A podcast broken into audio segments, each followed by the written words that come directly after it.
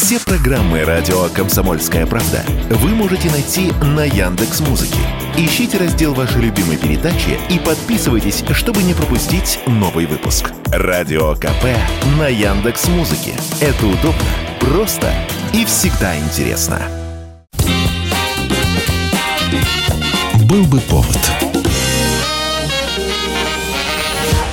Здравствуйте, я Михаил Антонов, и эта программа «Был бы повод» 23 марта на календаре и рассказ о событиях, которые происходили в этот день, но в разные годы, ждет вас сегодняшней передачи. 1982 год по телевизору об этом ничего не будет сказано. Официальная информация появится чуть позже. Тогда именно станет известно, что во время своей поездки в Узбекистан, во время посещения авиастроительного завода едва не погибает 75-летний генсек Леонид Ильич Брежнев. О том, что во время поездки в Ташкент что-то произошло, сообщают вражеские голоса. Но и они не знают подробностей подробностей. Ни «Голос Америки», ни русская служба новостей BBC. Известно лишь, что произошло ЧП. И, говорят, вполне вероятно покушение. На самом деле никакого покушения не было. Да и не поехал бы генсек в Узбекистан, если бы не нужда. Вручение Узбекистану ордена Ленина за достижения в народном хозяйстве. По протоколу это требует присутствия главы коммунистической партии. В Ташкент прибыл генеральный секретарь ЦК КПСС, председатель Президиума Верховного Совета СССР Леонид Ильич Брежнев. Сам Леонид Ильич Брежнев чувствует себя не очень, поэтому его официальную программу в Ташкенте сокращают по максимуму. Причем об этом Брежневу не говорят. И когда Брежнев спросит, когда ехать на авиастроительный завод, ему скажут, что заводское посещение отменено. В итоге Брежнев поскандалит и прикажет вести себя на завод. Пока глава государства туда едет, на самом заводе аврал. К визиту готовились несколько месяцев, после сказали, что Брежнева не будет, и вот, пожалуйста, он все-таки приезжает. 15 тысяч человек пытаются попасть в цех, где должен появиться генеральный секретарь. Кто успел, занимает места внизу, кто не успел, располагаются на строительных лесах. Они-то и не выдержат. И это как раз в тот момент, когда под ними, под этими строительными лесами, будет проходить Брежнев. Когда охрана поднимет упавшие вместе с людьми конструкции, она увидит Брежнева, лежащего на спине с кровью на лице. Это угол упавших лесов обдерет ему ухо. Позже выяснится, что только чудом генсек не получит каких-то очень тяжелых травм. У генерального секретаря перелом ключицы со смещением. Брежневу предлагают поехать в больницу. Он отказывается. И оставшиеся мероприятия в Узбекистане Брежнев проводит обколы обколотый сильными обезболивающими. Леонид Ильич, надо госпитализироваться. Я в больницу не поеду. Это ненадолго, а дня на два. Полностью обследуемся, проверим, так сказать, все системы. И все. Виктория, где? У Виктории Петровны давление поднялось. Она очень расстроилась. Она сейчас у себя внизу. А КГБ еще в течение месяца будет выяснять, не было ли это происшествие в Ташкенте терактом. Но окажется все прозаичнее. Несоблюдение техники безопасности. 1983 год, 23 марта, в советских газетах, начиная с этого дня, появляется термин «Звездные войны». И он не имеет ничего общего с фантастическим фильмом Джорджа Лукаса. Именно так «Звездными войнами» в Советском Союзе назовут предложенную президентом Рональдом Рейганом программу стратегической оборонной инициативы, сокращенно СОИ. И, пожалуй, главный оптимист конца 20 века – это американский президент Рональд Рейган. Для американского технического гения, сказал он, нет ничего невозможного.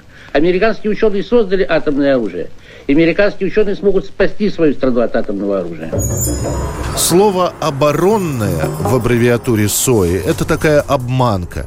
Изначально предполагается, что американцев в рамках СОИ развернут в космосе спутниковый противоракетный щит, который будет защищать Соединенные Штаты от любой угрозы. Но самое главное, что дальше планируется создать также группировку спутников, которая будет способна не только обороняться, но и нападать. Говорится о создании появление военных космических кораблей, которые способны поражать наземные и морские цели в любой точке планеты. Все эти сообщения ухудшат и без того не самые хорошие отношения между Советским Союзом и США. В ответ в СССР скажут, что американцы обнаглели в край и пытаются теперь и космос для своих военных целей приспособить. В космическом пространстве над Землей несколько эшелонов располагаются боевые космические станции, оснащенные принципиально новыми видами оружия и сверхмощными компьютерами.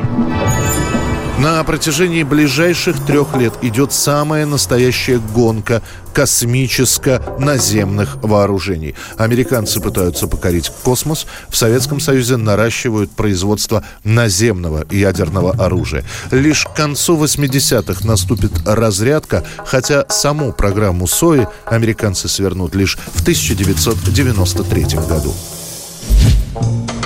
2019 год, 23 марта, бывший Акмолинск, бывший Целиноград, бывшая Акмала теперь получает новое название – Нур-Султан – Переименование в Казахстане официально встречают бурными аплодисментами, неофициально – с легким недоумением. Вообще, ни в одной стране мира, похоже, не было таких изменений со столицей, как в Казахстане.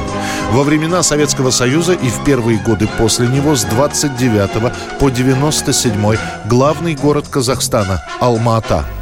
У подножия Завилийского Алатау, с трех сторон охваченная горами – лежит столица советского Казахстана Алма-Ата. В переводе с казахского это значит «отец яблок». Весной цветущие яблони окрашивают бело-розовой пеной горные склоны. В 1997 году президент Казахстана Нурсултан Назарбаев говорит, Алма-Ата перестает отвечать требованиям к столице страны. Дескать, город расположен не в центре, а на юго-востоке, на границе с Киргизией и Китаем. И в Алма-Ате сложилась плохая экологическая и сейсмическая ситуация. В итоге решено столицу перенести на север, во второй по величине город Акмалу а за Алматой остается неофициальный титул «Южная столица Казахстана». Акмала пока еще даже не город-миллионник, но после получения статуса столицы туда быстро приезжают люди. А спустя год Акмала, что переводится как «белая крепость», становится Астаной, что по-казахски и обозначает буквально «столица». И казалось бы, все, можно ставить точку, но в 2019 году новый президент Такаев – в своем выступлении после инаугурации делает неожиданное предложение. Наша столица должна носить и имя нашего президента и называться и называться Нур-Султан. Правда, чуть позже формулировка немного поменяется. Нур-Султан, новая столица Казахстана, пишется через дефис. И это не имя президента Назарбаева, а всего лишь два слова, которые по-казахски обозначают «светлая власть» или «власть света». Спустя еще три года Нур-Султан снова превратится в Астану. 1981 год, 23 марта. Весной с началом проката в кинотеатрах фильма «Вам и не снилось» в песенниках школьников и школьниц появляется новый текст. Учат слова песни, которая звучит в фильме. Официального названия песни практически никто не знает. В народе ее именуют «Друг мой, прощай» или по первой строчке «Ветер ли старое имя развеет» или по названию фильма «Вам и не снилось». На самом деле песня называется «Последняя поэма». Написана она на стихи Рабиндраната Тагора. А музыку композитор Алексей Рыбников написал для другого фильма, но она тогда не пригодилась, и лишь спустя несколько месяцев мелодия буквально легла на стихи. Эту песню в 70-х будет исполнять вокальное трио «Линик», после узбекский ансамбль «Ялла», но популярной эта композиция станет в исполнении Ирины Отиевой. Я уплываю, и время несет меня с края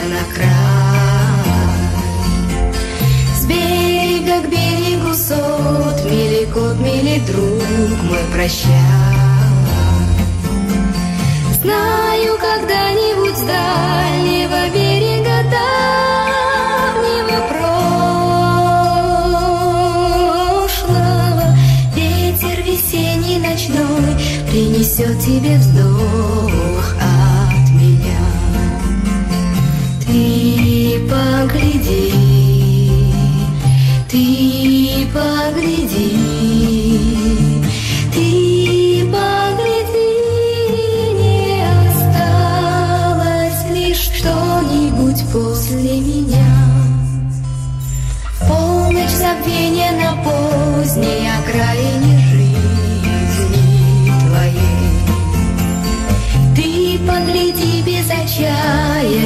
ты погляди без отчаяния. Вспыхнет ли, примет ли облик безвестного